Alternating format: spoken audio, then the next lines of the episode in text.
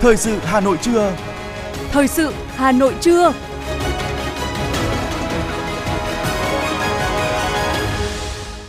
Võ Nam Thúy Hằng xin được đồng hành cùng quý vị thính giả trong 30 phút của chương trình thời sự trưa nay, thứ sáu ngày 10 tháng 3 năm 2023. Chương trình có những nội dung chính sau đây. Thủ tướng Phạm Minh Chính dự hội nghị trực tuyến toàn quốc về phòng chống ma túy. Khai mạc kỳ họp thứ 11 Hội đồng Nhân dân thành phố. Khẩn trương phân bổ toàn bộ kế hoạch đầu tư vốn ngân sách nhà nước năm 2023. Lan tỏa rộng hơn chính sách bảo hiểm xã hội. Phần tin thế giới có những thông tin tăng cường nhập khẩu dầu giá rẻ từ Nga, Ấn Độ tiết kiệm được 3,6 tỷ đô la Mỹ. Mỹ và đồng minh đóng băng hơn 58 tỷ đô la Mỹ tài sản của người Nga. Sau đây là nội dung chi tiết. Sáng nay, Thủ tướng Chính phủ Phạm Minh Chính đã dự chỉ đạo hội nghị trực tuyến toàn quốc về phòng chống ma túy do Bộ Công an tổ chức. Năm 2022, công tác phòng chống ma túy đã đạt được những kết quả quan trọng, hoàn thành đa số chỉ tiêu, nhiệm vụ công tác trọng tâm đề ra. Nổi bật là công tác đấu tranh chống tội phạm về ma túy đã chú trọng vào các tuyến, địa bàn trọng điểm, các lực lượng chuyên trách của công an, bộ đội biên phòng, cảnh sát biển, hải quan đã phối hợp hiệp đồng hiệu quả, phát hiện triệt phá nhiều đường dây mua bán, vận chuyển ma túy lớn, hoạt động liên tuyến, liên tỉnh, xuyên quốc gia Công tác điều tra, truy tố, xét xử tội phạm ma túy được tiến hành kịp thời, nghiêm minh, đúng pháp luật. Tình trạng tái trồng cây có chứa chất ma túy cơ bản được ngăn chặn. Trong năm, các lực lượng chuyên trách đấu tranh chống tội phạm ma túy của Bộ Công an, Bộ Quốc phòng, Bộ Tài chính đã phối hợp hiệp đồng phát hiện, bắt giữ hơn 26.900 vụ, 41.300 đối tượng phạm tội về ma túy, thu giữ 809 kg heroin, 6,1 tấn ma túy tổng hợp, 867 kg cần sa và trên 1 tấn ma túy khác, triệt xóa 417 điểm, 43 tụ điểm phức tạp về ma túy, đấu tranh hơn 1.500 vụ lợi dụng cơ sở kinh doanh có điều kiện về an ninh trật tự và dịch vụ nhạy cảm để sử dụng ma túy. Viện Kiểm sát Nhân dân các cấp thực hành quyền công tố và kiểm sát điều tra hơn 29.000 vụ, 41.300 bị can về ma túy. Thưa quý vị và các bạn, sáng nay, Hội đồng Nhân dân thành phố đã tổ chức kỳ họp thứ 11, kỳ họp chuyên đề để xem xét quyết định một số nội dung quan trọng thuộc thẩm quyền. Tham dự kỳ họp có đồng chí Đinh Tiến Dũng, Ủy viên Bộ Chính trị, Bí thư Thành ủy, Trưởng đoàn đại biểu Quốc hội thành phố, đồng chí Nguyễn Thị Tuyến, Ủy viên Trung ương Đảng, Phó Bí thư Thường trực Thành ủy, đồng chí Trần Sĩ Thanh, Ủy viên Trung ương Đảng, Phó Bí thư Thành ủy, Chủ tịch Hội đồng Nhân dân thành phố, đồng chí Nguyễn Ngọc Tuấn, Phó Bí thư Thành ủy, Chủ tịch Hội đồng Nhân dân thành phố, Phó Bí thư Thành ủy Nguyễn Văn Phong, Chủ tịch Ủy ban Mặt trận Tổ quốc thành phố Nguyễn Lan Hương. Tại kỳ họp này, Hội đồng Nhân dân thành phố xem xét thông qua đề án quản lý sử dụng và khai thác hiệu quả tài sản công của thành phố Hà Nội giai đoạn 2022-2025, định hướng giai đoạn 2026-2030. Chủ tịch Hội đồng Nhân dân thành phố Nguyễn Ngọc Tuấn cho biết. Nội dung này đã được Hội đồng Nhân dân thành phố giám sát, chất vấn tại kỳ họp thứ 7 giữa năm 2022 Thực hiện nghị quyết của Hội đồng Nhân dân thành phố, Ủy ban Nhân dân thành phố đã khẩn trương tập trung xây dựng đề án nhằm khắc phục các tồn tại, hạn chế, nâng cao chất lượng công tác quản lý, khai thác sử dụng tài sản công của thành phố. Đây là nội dung quan trọng, cấp thiết được Thường trực Thành ủy, Ban Thường vụ Thành ủy và đặc biệt là đồng chí Bí thư Thành ủy rất quan tâm tập trung lãnh đạo chỉ đạo theo Chủ tịch Hội đồng Nhân dân thành phố, dự thảo đề án đã được Ban chấp hành Đảng bộ thành phố xem xét cho ý kiến kết luận tại hội nghị lần thứ 10 và dự kiến trình Hội đồng Nhân dân thành phố tại kỳ họp thường lệ cuối năm 2022. Tuy nhiên, để có thêm thời gian giả soát hoàn thiện đề án đảm bảo chất lượng, hiệu quả và phù hợp với thực tiễn của thành phố, Ủy ban nhân dân thành phố đã đề xuất lùi thời gian trình Hội đồng nhân dân thành phố tại kỳ họp chuyên đề lần này. Tại kỳ họp này, Hội đồng Nhân dân thành phố sẽ xem xét quyết định điều chỉnh kế hoạch đầu tư công và điều chỉnh bổ sung danh mục dự án thu hồi đất, chuyển mục đích đất trồng lúa năm 2023 của thành phố. Thực hiện chương trình công tác năm 2023, Thường trực Hội đồng Nhân dân thành phố đã thành lập đoàn khảo sát về tình hình tiến độ triển khai dự án đường vành đai 4 vùng thủ đô Hà Nội. Kết quả cho thấy có một số vấn đề liên quan đến cơ chế chính sách, thủ tục phát sinh như việc bố trí kế hoạch vốn đối với hai dự án thành phần là 1.1 và 2.1, bổ sung danh mục dự án thu hồi đất, chuyển mục đích đất trồng lúa năm 2023 phục vụ công tác giải phóng mặt bằng thuộc thẩm quyền quyết định của Hội đồng nhân dân thành phố. Chủ tịch Hội đồng nhân dân thành phố Nguyễn Ngọc Tuấn cho biết. Thường trực Hội đồng nhân thành phố đã có văn bản yêu cầu Ủy ban nhân thành phố khẩn trương giả soát hoàn thiện hồ sơ để trình Hội đồng nhân thành phố tại kỳ họp chuyên đề để kịp thời xem xét, tháo gỡ, giải quyết hiệu quả đảm bảo tiến độ khởi công dự án đường vành đai 4 vùng thủ đô Hà Nội trong tháng 6 năm 2023. Và có thể nói đây cũng là một cái nội dung cũng rất là chủ động và trong quá trình làm cũng rất hết sức hiệu quả để làm sao trong việc chúng ta triển khai như vậy cái dự án đường vành đai 4 thì chúng ta giả soát lại các công việc thì chúng ta kịp thời chúng ta tháo gỡ để làm sao mà cái một cái dự án quan trọng đối với thủ đô Hà Nội rồi quan trọng đối với vùng thủ đô cũng như quan trọng quốc gia cũng sớm đưa vào được ờ, theo cái nghị quyết 56 của Quốc hội cũng tại kỳ họp này, Hội đồng Nhân dân thành phố xem xét về phân bổ nguồn vốn, cơ chế ứng vốn linh hoạt cho công tác chuẩn bị đầu tư các dự án theo hình thức đối tác công tư PPP và lập thiết kế kỹ thuật, thiết kế bản vẽ thi công, dự toán của các dự án, phê duyệt chủ trương, điều chỉnh chủ trương một số dự án sử dụng vốn đầu tư công thuộc lĩnh vực y tế, văn hóa, thể thao, giao thông vận tải, đê điều, thủy lợi nhằm kịp thời tháo gỡ vướng mắc khó khăn, đẩy nhanh tiến độ triển khai các dự án. Cùng với đó, Hội đồng Nhân dân thành phố sẽ xem xét quyết định về việc bãi bỏ quy định thu lệ phí đăng ký cư trú thực hiện theo thông tư số 75 của Bộ Tài chính. Đồng thời, tại kỳ họp này, Hội đồng Nhân dân thành phố thực hiện việc kiện toàn chức danh Phó Chủ tịch Ủy ban Nhân dân thành phố và Ủy viên Ủy ban Nhân dân thành phố theo quy định để đảm bảo bộ máy hoạt động của Ủy ban Nhân dân thành phố thông suốt hiệu quả. Chúng tôi sẽ tiếp tục thông tin về nội dung của kỳ họp thứ 11 Hội đồng Nhân dân thành phố khóa 15 trong chương trình Thời sự 19 giờ tối nay.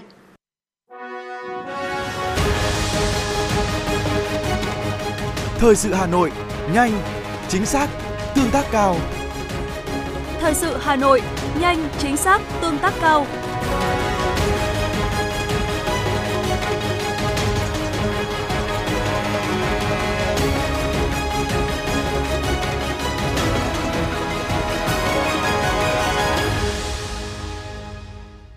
Chương trình xin được tiếp tục với những thông tin đáng chú ý khác. Thưa quý vị, Chính phủ đã ban hành nghị quyết số 3 phiên họp Chính phủ thường kỳ tháng 2 năm 2023. Theo đó, về tình hình triển khai chương trình phục hồi và phát triển kinh tế xã hội, nghị quyết nêu rõ, đến nay đã giải ngân các chính sách hỗ trợ đạt hơn 81,1 nghìn tỷ đồng. Tuy nhiên, vẫn còn 14.152 tỷ đồng của 50 dự án đang hoàn thiện thủ tục để báo cáo Ủy ban Thường vụ Quốc hội việc triển khai chính sách hỗ trợ 2% lãi suất còn rất chậm, chưa kịp thời có phương án xử lý nguồn tăng thu tiết kiệm chi ngân sách trung ương năm 2021 còn dư sau khi sử dụng hỗ trợ tiền thuê nhà cho người lao động. Do đó, chính phủ yêu cầu các bộ, cơ quan, địa phương liên quan khẩn trương phê duyệt chủ trương đầu tư, quyết định đầu tư và chuẩn bị các điều kiện cần thiết để phân bổ và thực hiện các dự án đầu tư thuộc chương trình, bảo đảm tiến độ, chất lượng theo yêu cầu. Ngân hàng Nhà nước Việt Nam chủ trì phối hợp với các cơ quan liên quan ra soát đề xuất việc sửa đổi Nghị định số 31 về việc hỗ trợ lãi suất từ ngân sách nhà nước đối với khoản vay của doanh nghiệp, hợp tác xã, hộ kinh doanh, dự kiến khả năng thực hiện số tiền có thể giải ngân đến hết thời hạn của chương trình. Phương án đối với số tiền còn lại không sử dụng hết, báo cáo Thủ tướng Chính phủ trước ngày 8 tháng 3 năm 2023. Chủ tịch Ủy ban nhân dân thành phố Hà Nội Trần Sĩ Thanh đã ký ban hành văn bản số 602 về chấn chỉnh việc thực hiện các quy định liên quan đến bỏ sổ hộ khẩu, sổ tạm trú giấy. Để bảo đảm thực hiện đúng việc, không yêu cầu người dân xuất trình sổ hộ khẩu, sổ tạm trú giấy khi thực hiện tiếp nhận, giải quyết thủ tục hành chính, dịch vụ công trực tuyến, Chủ tịch Ủy ban nhân dân thành phố đề nghị giám đốc, thủ trưởng các sở, ban ngành, Chủ tịch Ủy ban nhân dân các quận, huyện, thị xã chỉ đạo quán triệt và tổ chức thực hiện việc cung cấp dịch vụ công đối với thủ tục hành chính có yêu cầu xuất trình sổ hộ khẩu, sổ tạm trú giấy, bảo đảm đúng quy định, tuyệt đối không yêu cầu người dân xuất trình sổ hộ khẩu, sổ tạm trú giấy khi thực hiện tiếp nhận, giải quyết thủ tục hành chính, dịch vụ công trực tuyến, xuất trình giấy xác nhận thông tin về cư trú, trừ trường hợp quy định tại khoản 3, điều 14, Nghị định số 104/2022 NDCP của Chính phủ. Hà Nội có gần 10.000 hecta bưởi, trong đó có hơn 7.000 hecta đã cho thu hoạch, tập trung ở các huyện như Phúc Thọ, Trương Mỹ, Đan Phượng, Phú Xuyên, với nhiều giống bưởi khác nhau như bưởi diễn, bưởi đỏ Tân Lạc, bưởi Tam Vân, bưởi Cát Quế. Nhiều năm qua, ngành nông nghiệp đã quan tâm chỉ đạo tổ chức sản xuất bưởi theo tiêu chuẩn an toàn hữu cơ. Do vậy, Hà Nội đã có hai vùng trồng bưởi đạt tiêu chuẩn chất lượng hữu cơ, có thể đáp ứng các tiêu chuẩn của những thị trường có yêu cầu chất lượng cao như Hoa Kỳ, EU. Mới đây qua chương trình trao đổi hợp tác với ngành nông nghiệp Hoa Kỳ, nhiều giống bưởi đặc sản của Hà Nội được đánh giá cao bởi chất lượng thơm ngon vượt trội. Qua đối chiếu với các quy định nhập khẩu của Hoa Kỳ, thời gian tới Hà Nội tập trung phối hợp với các địa phương, ra soát, đánh giá lại các vùng sản xuất bưởi tập trung có đủ điều kiện xuất khẩu để mở rộng thiết lập hồ sơ đăng ký mã số vùng trồng. Hiện nay giá lợn hơi đang dao động trong khoảng từ 48.000 đồng đến 50.000 đồng một kg,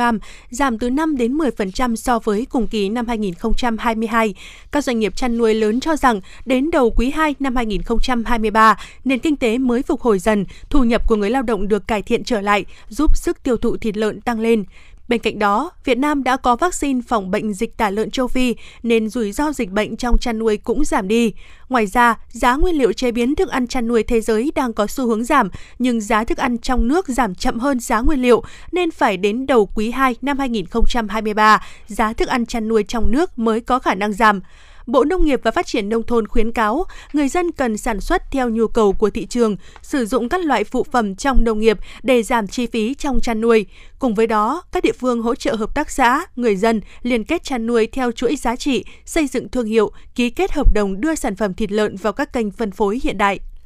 Cùng chiều với thị trường thế giới, giá vàng tại các công ty vàng bạc đá quý sáng nay tăng 150.000 đồng một lượng. Lúc 8 giờ 51 phút, công ty vàng bạc đá quý Sài Gòn niêm yết giá vàng SJC tại thị trường Hà Nội ở mức 66 đến 66,72 triệu đồng một lượng theo chiều mua vào bán ra,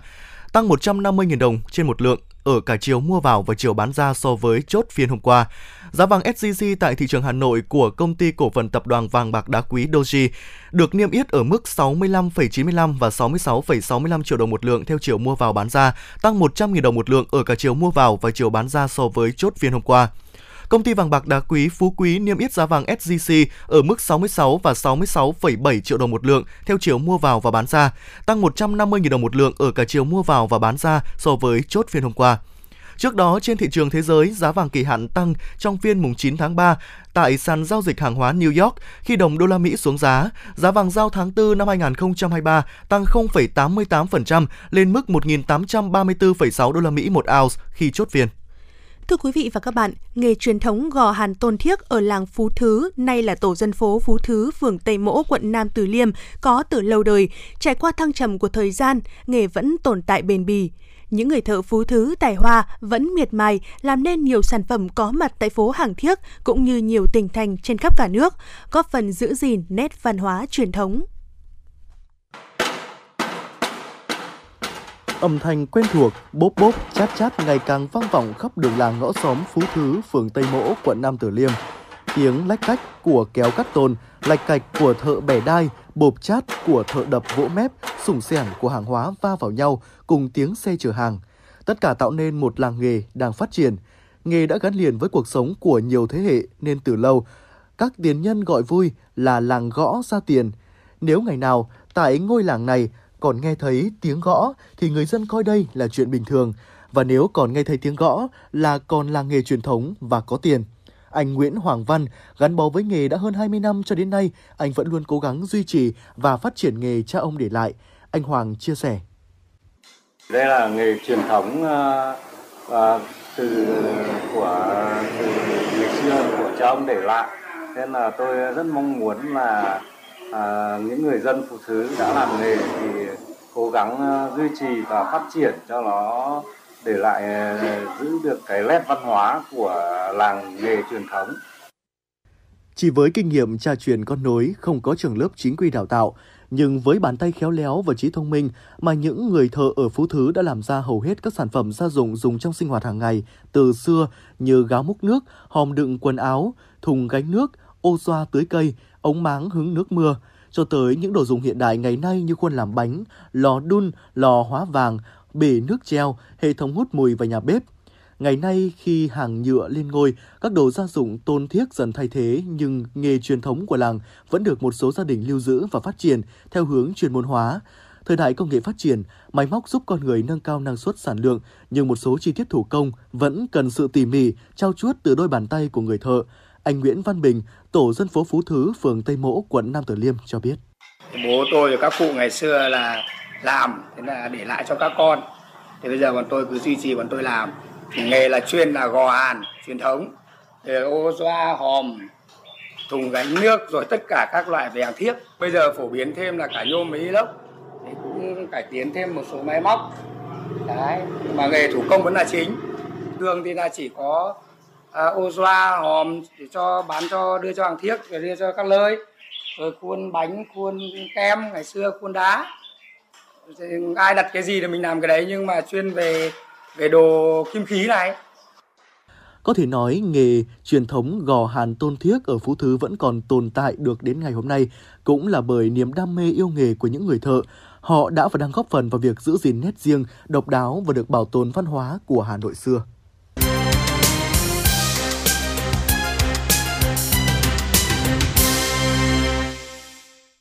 Chương trình tiếp tục với những thông tin đáng chú ý khác. Theo thống kê của Bảo hiểm xã hội Việt Nam, số người tham gia bảo hiểm xã hội bắt buộc tăng từ 2,3 triệu người vào cuối năm 1995, năm đầu tiên thực hiện chính sách, lên hơn 16 triệu người vào cuối năm 2022, tương ứng với mức tăng hơn 7,5 lần sau hơn 27 năm. Số người tham gia bảo hiểm xã hội tự nguyện tăng từ 6.000 người vào cuối năm 2008, năm đầu tiên thực hiện chính sách, lên gần 1,5 triệu người vào cuối năm 2022, tương ứng với mức tăng 250 lần sau hơn hơn 14 năm, hệ thống chính sách pháp luật về bảo hiểm xã hội ngày càng hoàn thiện, trong đó nhiều nội dung đề ra tại nghị quyết số 28 của Ban chấp hành Trung ương Đảng khóa 12 về cải cách chính sách bảo hiểm xã hội được Tổ chức Lao động Quốc tế đánh giá là tiến bộ, tiệm cận với các tiêu chuẩn về an sinh xã hội trong các công ước và khuyến nghị của Tổ chức Lao động Quốc tế.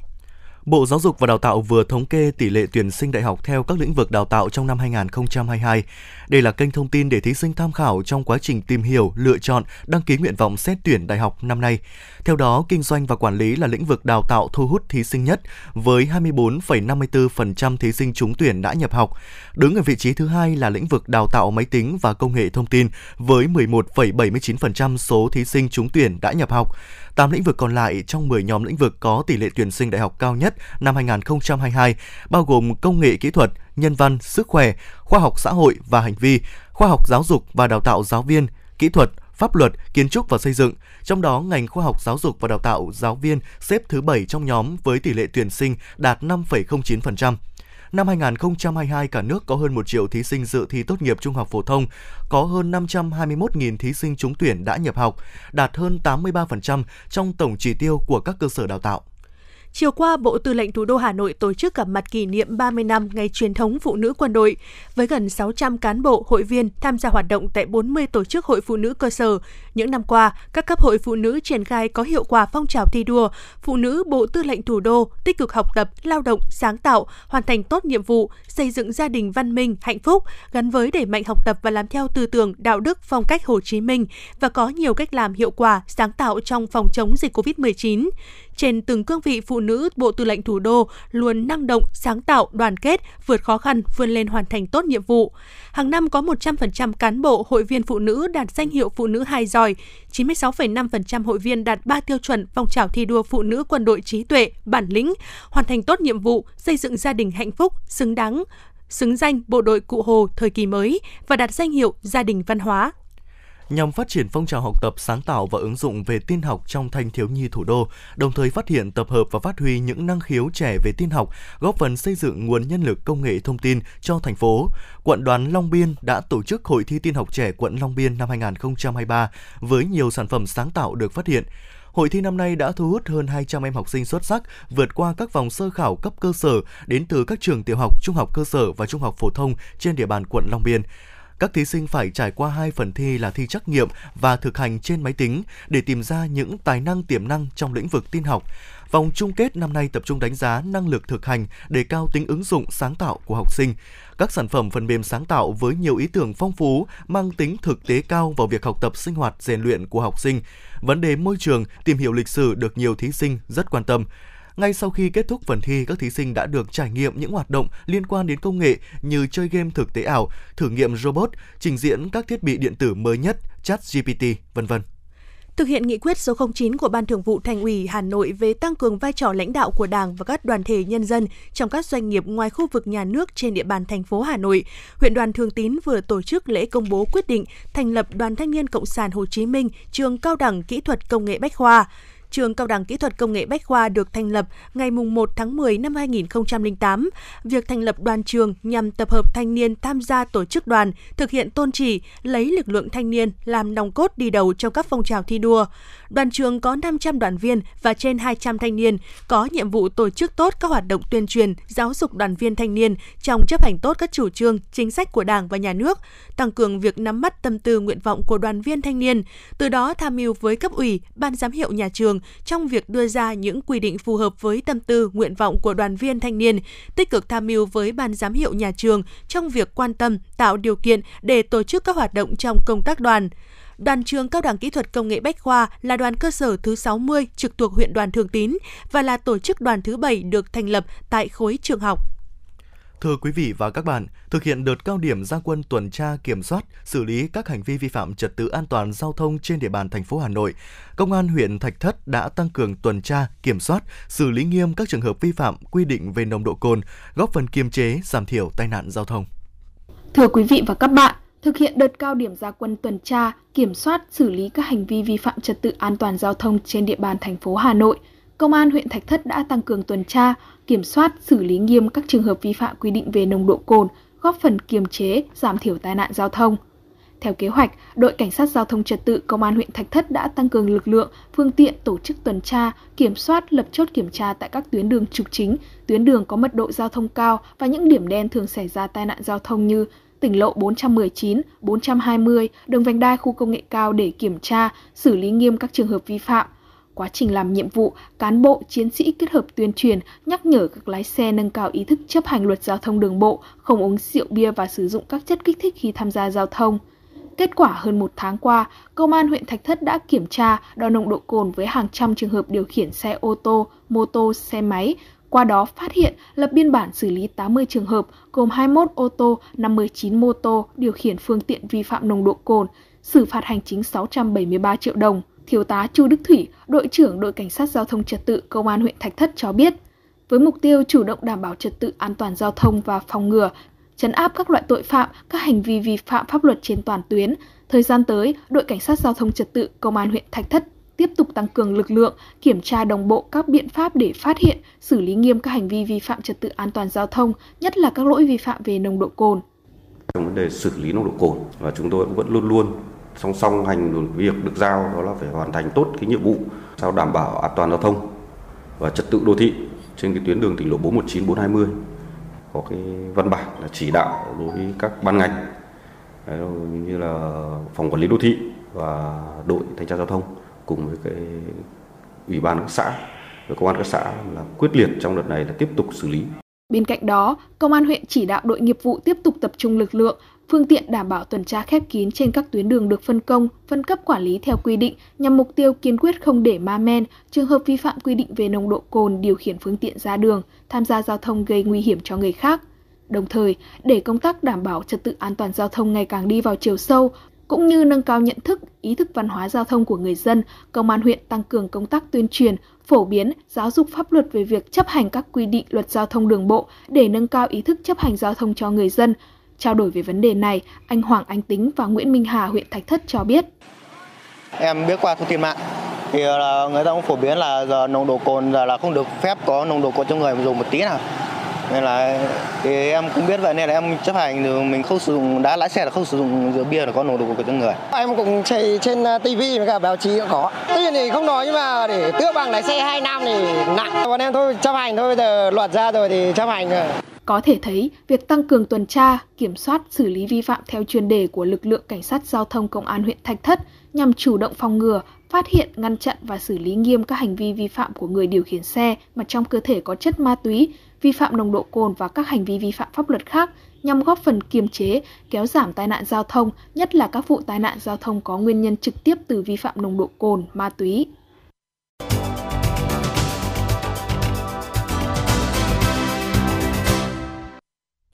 Xin được chuyển sang những thông tin quốc tế. Thưa quý vị, trong vòng chưa đầy một năm, chính phủ Ấn Độ đã tiết kiệm được khoảng 3,6 tỷ đô la Mỹ nhờ tăng cường nhập khẩu dầu giá rẻ của Nga. Số tiền trên trong thực tế có thể cao hơn rất nhiều. Chẳng hạn như vào tháng 5 năm 2022, dầu Nga có giá rẻ hơn 16 đô la Mỹ so với giá trung bình là 110 đô la Mỹ một thùng dầu thô mà Ấn Độ nhập khẩu. Khi đó, Nga đã giảm 30 đô la Mỹ cho mỗi thùng dầu bán cho Ấn Độ. Sau đó Ấn Độ đã mua dầu Nga dưới mức giá trần 60 đô la Mỹ một thùng mà phương Tây áp đặt. Bộ Tài chính Mỹ cho biết nước này cùng với các đồng minh thuộc lực lượng đặc nhiệm đa phương Repo đã đóng băng tài sản của công dân Nga với số tiền hơn 58 tỷ đô la Mỹ trong năm qua. Được thành lập hồi tháng 3 năm 2022, bao gồm các quan chức tài chính và tư pháp hàng đầu của Mỹ, Australia, Pháp, Canada, Đức, Nhật Bản, Italia, Anh và Ủy ban châu Âu, Repo có nhiệm vụ truy tìm tài sản của giới tài Việt Nga trên toàn thế giới. Theo tài liệu, một năm sau khi bắt đầu chiến dịch quân sự đặc biệt của Liên bang Nga ở Ukraine, nhóm Repo với sự phối hợp đa phương đã gây áp lực chưa từng có đối với những người Nga bị trừng phạt. Các số liệu thống kê mới nhất cho thấy kim ngạch xuất nhập khẩu của Trung Quốc trong tháng 1 và tháng 2 đều giảm, tạo thêm áp lực lên cỗ máy kinh tế đang dần phục hồi. Các số liệu chính thức mới được công bố cho thấy kim ngạch xuất khẩu 2 tháng đầu năm 2023 của Trung Quốc đạt 506 tỷ đô la Mỹ, giảm 6,8% so với cùng kỳ năm trước, sau khi giảm 9,9% vào tháng 12. Trong khi đó, kim ngạch nhập khẩu trong tháng 1 và tháng 2 đạt hơn 389 tỷ đô la Mỹ, giảm 10,2% so với năm trước đó. Mức giảm này cao hơn nhiều so với mức giảm 7,5% trong tháng 12 và mức giảm 5,5% theo dự báo. Chính phủ Lào sẽ đẩy mạnh các biện pháp để ổn định tỷ giá hối đoái và lạm phát, kiềm chế giá cả tăng cao, thúc đẩy thương mại và đầu tư nhằm phục hồi nền kinh tế và vượt qua khó khăn về tài chính. Đây là thông tin đáng chú ý được đưa ra tại phiên họp thường kỳ tháng 2 của chính phủ Lào mới đây. Sau khi lạm phát tại Lào tăng cao trong năm 2022 và tiếp tục kéo dài sang đầu năm 2023, đời sống của người dân Lào đang gặp nhiều khó khăn. Vì vậy, ổn định kinh tế được xác định là nhiệm vụ trọng tâm của chính phủ Lào trong thời gian tới nhằm tháo gỡ những khó khăn. Vương quốc Anh sẽ triển khai cơ chế cấp giấy thông hành điện tử Hành khách đến từ Qatar sẽ là những người đầu tiên được sử dụng loại giấy tờ này từ tháng 10 tới. Chính phủ Anh cho biết việc cấp giấy thông hành điện tử sẽ giúp các cửa khẩu biên giới hoạt động hiệu quả và an ninh hơn. Theo kế hoạch đến cuối năm 2024, giấy thông hành điện tử sẽ là yêu cầu bắt buộc đối với tất cả du khách nước ngoài có đủ điều kiện miễn thị thực trong thời gian lưu trú ngắn ngày, bao gồm cả những người đến từ châu Âu. Hiện nay, người đến từ châu lục này và các nước như Mỹ và Australia không cần điền bất cứ một giấy tờ nào để được vào Anh. Tổ chức nhà nước Hồi giáo IS tự xưng đã thừa nhận thực hiện vụ tấn công trước đó cùng ngày khiến tỉnh trưởng tỉnh Panj, ông Mohammed Daoud Majamin của Afghanistan thiệt mạng. Theo cảnh sát Afghanistan, thì một phần tử đánh bom liều chết đã kích hoạt bom. Vụ nổ xảy ra ngay tại tầng 2 của tòa nhà văn phòng tỉnh trường của tỉnh này thuộc chính quyền Taliban. Ngoài ông Majamil, còn có hai người khác thiệt mạng trong vụ nổ người phát ngôn của lực lượng vệ binh quốc gia Tunisia Hossein Jobli cho biết lực lượng bảo vệ bờ biển của nước này đã vớt được 14 thi thể của những người di cư bất hợp pháp ở ngoài khơi tỉnh Spak phía đông nam tỉnh Tunis, xin lỗi quý vị, phía đông nam Tunisia. Theo ông Zapli, lực lượng trên cũng đã giải cứu được 54 người di cư khác vào tối mùng 8 tháng 3 ở khu vực ngoài khơi bờ biển Lauata thuộc tỉnh Spak. Ông cho biết thêm là những người di cư này đến từ các quốc gia khác ở phía nam sa mạc Sahara ở châu Phi.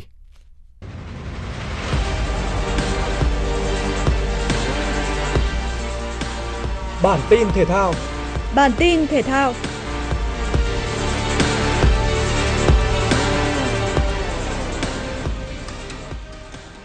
Đội tuyển U20 nữ Việt Nam gặp Singapore tại bảng F vòng loại thứ nhất giải U20 nữ châu Á 2024. Ngay từ những phút đầu của trận đấu, đội tuyển U20 Việt Nam chủ động đẩy cao đội hình và có bàn thắng sớm ngay ở phút thứ hai sau pha lập công của Ngọc Minh Truyền. Có bàn thắng, U20 Việt Nam tiếp tục duy trì thế trận áp đảo. Các học trò của huấn luyện viên Arika Zikiri vươn lên dẫn trước 2-0 ở phút thứ 11 sau pha đánh đầu của Tạ Thị Thủy. Chỉ 4 phút sau, vẫn là Tạ Thị Thủy điền tên mình lên bảng tỷ số bằng cú sút xa chuẩn xác. Hiệp 1 kết thúc khi Minh Chuyên ghi thêm một bàn thắng nữa, giúp U20 nữ Việt Nam dẫn trước đối thủ với tỷ số 4-0. Bước sang hiệp 2, đội tuyển U20 nữ Việt Nam tiếp tục chơi tấn công và có thêm 7 bàn thắng nữa. Minh Chuyên ghi thêm 3 bàn thắng, trong khi Hải Yến lập cú đúp. Nhật Lan và Hoàng Vân mỗi cầu thủ có thêm một bàn thắng để ấn định chiến thắng 11-0 trước U20 Singapore. Ở trận đấu còn lại của bảng F, U20 Ấn Độ tiếp tục cho thấy phong độ ấn tượng trước Indonesia. Tiền đạo Neha mở tỷ số cho U20 Ấn Độ ngay ở phút thứ tư.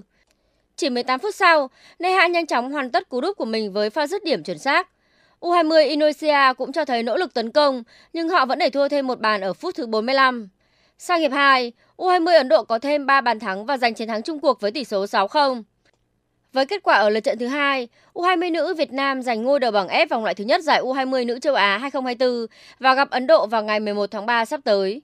Đội tuyển U20 Nhật Bản gặp Ả Rập Xê Út tại lượt trận cuối cùng vòng chung kết U20 châu Á 2023. Đội bóng xứ sở mặt trời mọc đã có khởi đầu đầy thuận lợi khi ngay ở phút thứ 15 của trận đấu đã có bàn mở tỷ số sau tình huống xử lý khéo léo và dứt điểm chính xác của Kiru Matsuki. Bị dẫn trước, U20 Ả Rập Xê Út vươn lên tấn công. Sau nhiều cơ hội bị bỏ lỡ, phút thứ 74, đội bóng áo trắng đã đưa trận đấu trở về thế cân bằng với pha đánh đầu cận thành của Yaji Yasan.